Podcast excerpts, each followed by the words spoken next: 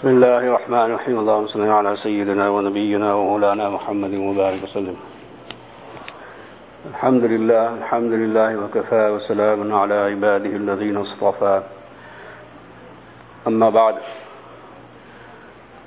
Allah subhanahu wa ta'ala has brought us to this time in Ramadan where we are in the last week, the last 10 days, where when Allah subhanahu wa ta'ala releases 70,000 people from the fire of hell, 70,000 who were previously condemned to hell, Allah releases them every day in Ramadan.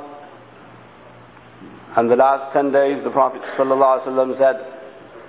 that these are the days in which Allah subhanahu wa ta'ala releases more people. May Allah subhanahu wa ta'ala save us all and protect us all from the fire of hell. Uh, this should be our main focus and our goal in our ibadah is to protect ourselves, save ourselves from the fire of hell, from our damnation. The Prophet ﷺ would make many du'as.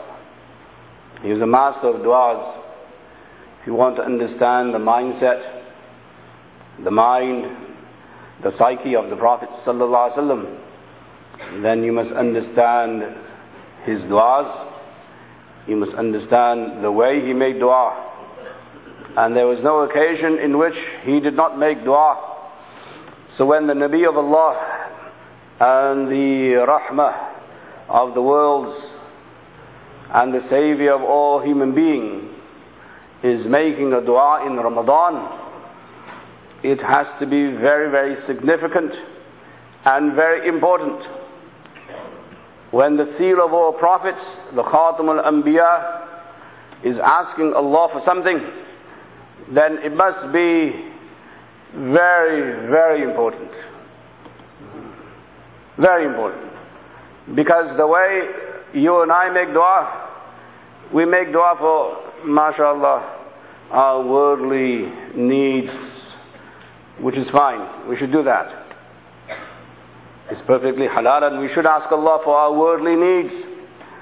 But the Nabi of Allah, his focus is not on the Ummah's worldly needs. The Prophet once said that I don't fear poverty for you. I don't fear that my Ummah will starve to death. He didn't fear that. He feared something else. So we see that the Nabi of Allah, our Rasul Muhammad sallallahu alaihi wasallam, when he made dua, it was well thought out. It was something that was inspirational. And in the many du'as he made in Ramadan, one of the most prominent du'as he made is this one. Allahumma inni as'aluka ridaka wal jannah وأعوذ بك من سخطك والنار the Prophet ﷺ is now making this dua. In Ramadan, in a month when Allah's mercy is 70,000 times stronger. When Allah forgives for no reason in Ramadan.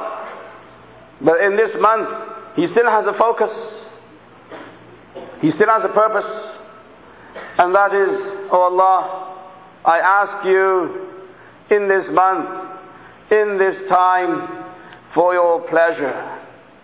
Inni as'aluka ridak. So this is Nabi of Allah. This is one who has been promised entrance into Jannah. He is humbling himself in front of the Almighty. And he is saying that I need you to be pleased with me. Now, how do we go about our lives? How do we go about our Ramadan? How do we go about life in general? Some of us behave as if we own the world. Some of us behave as if we're God's greatest gift to the world. Some of us behave in different ways. But this is the adab, the discipline, the humility, the humbleness that comes with nabuwah. Prophethood is built on humbleness. Prophethood is built on humility. Prophethood is built on realizing that I need to worship Allah. And I have to ask Him for forgiveness. And I have to ask Him for His pleasure. Not the other way around. I'm not doing God a service by worshipping Him. I'm not doing Allah a favor by worshipping Him, by coming for Taraweeh, by doing my tahajjud, by reading my Quran, by giving my zakat, by giving my sadaqah, by providing for the iftar. I'm not doing Him any favors. It is Allah who is doing me the favor of allowing me to do this. This is the humbleness that comes with the Rasul that comes with the Nabi, it comes with the Prophet. A man of Allah is always a man of Allah.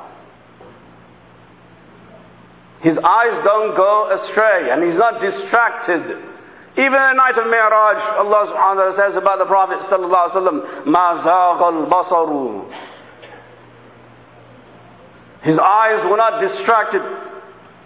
Can you imagine at that moment when there is nur, there are angels, there are other side spectacles in the heavens. Allah praises His Nabi and His servant and says, even at that time He is focused. He is not looking at the side attractions on the way, although He could have. But He didn't. Mazaq al-basar. He was never distracted. Likewise, in His life, He shows us that in Ramadan there is a purpose and there is a focus. And each and every one of us should focus on our hearts, irrespective of what our spouses are doing, what our children is doing, what any other organization is doing, what the rest of the ummah is doing. When it comes to ibadah, the focus should be between us and Allah. No one else. And that is what the Prophet ﷺ feared. I told you in the beginning, he feared something. It wasn't poverty. What did he fear? He feared a shirk al-khafi. Hidden shirk. That, that there is something between you and Allah when it comes to ibadah. Why are you here? You come for Jummah. Why are you here? You come for Salat. Why are you in Salat? Ah. Then the question stays open because perhaps we don't know why we're in Salat. Perhaps some of us came to meet somebody, to socialize, to have an announcement made. That's called shirk al-khafi. Hidden shirk. That you are associating something between you and Allah and your ibadah. That is what the Prophet feared for this ummah. That when there's a time to focus on Allah and ask for His pleasure, ask for Jannah, seek refuge from His anger. Here the Prophet of Allah is seeking refuge. وَأَعُوذُ بِكَ مِنْ سَخَطِكَ He is a Nabi of Allah. He is Rahmatul Alameen. He is saying, I seek refuge in you, O Allah, from your anger from your displeasure. That if he's going to say that, then who are you and I not to say that? So we should be fearful. We should be mindful. It shouldn't be this nonchalant, uh, casual approach to Salatul Jummah, any Salat, any dua, oh, this is what we do. There has to be a purpose, and be a focus. Ibadah like everything else, is very, very sensitive. Very sensitive. If you don't go through the motions of a proper wudu, then your salat is not valid. It's not that Allah won't accept. This idea that Allah won't accept anything and everything, that doesn't fly. Right? Because there's something wrong with your car and there's a small, small minor deficiency in the chip in the car, the car won't run. If there's a virus on your computer, it won't run. Likewise, in your ibadah, if there's a virus, if there's even a small deficiency, it won't run. Period. That's the way Allah has made it. Not Allah. Allah will accept everything. Now, what kind of nonsense is that? Allah will accept everything.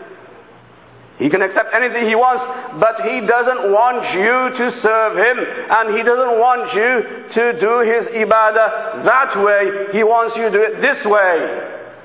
It's about pleasing Him. It's not about you.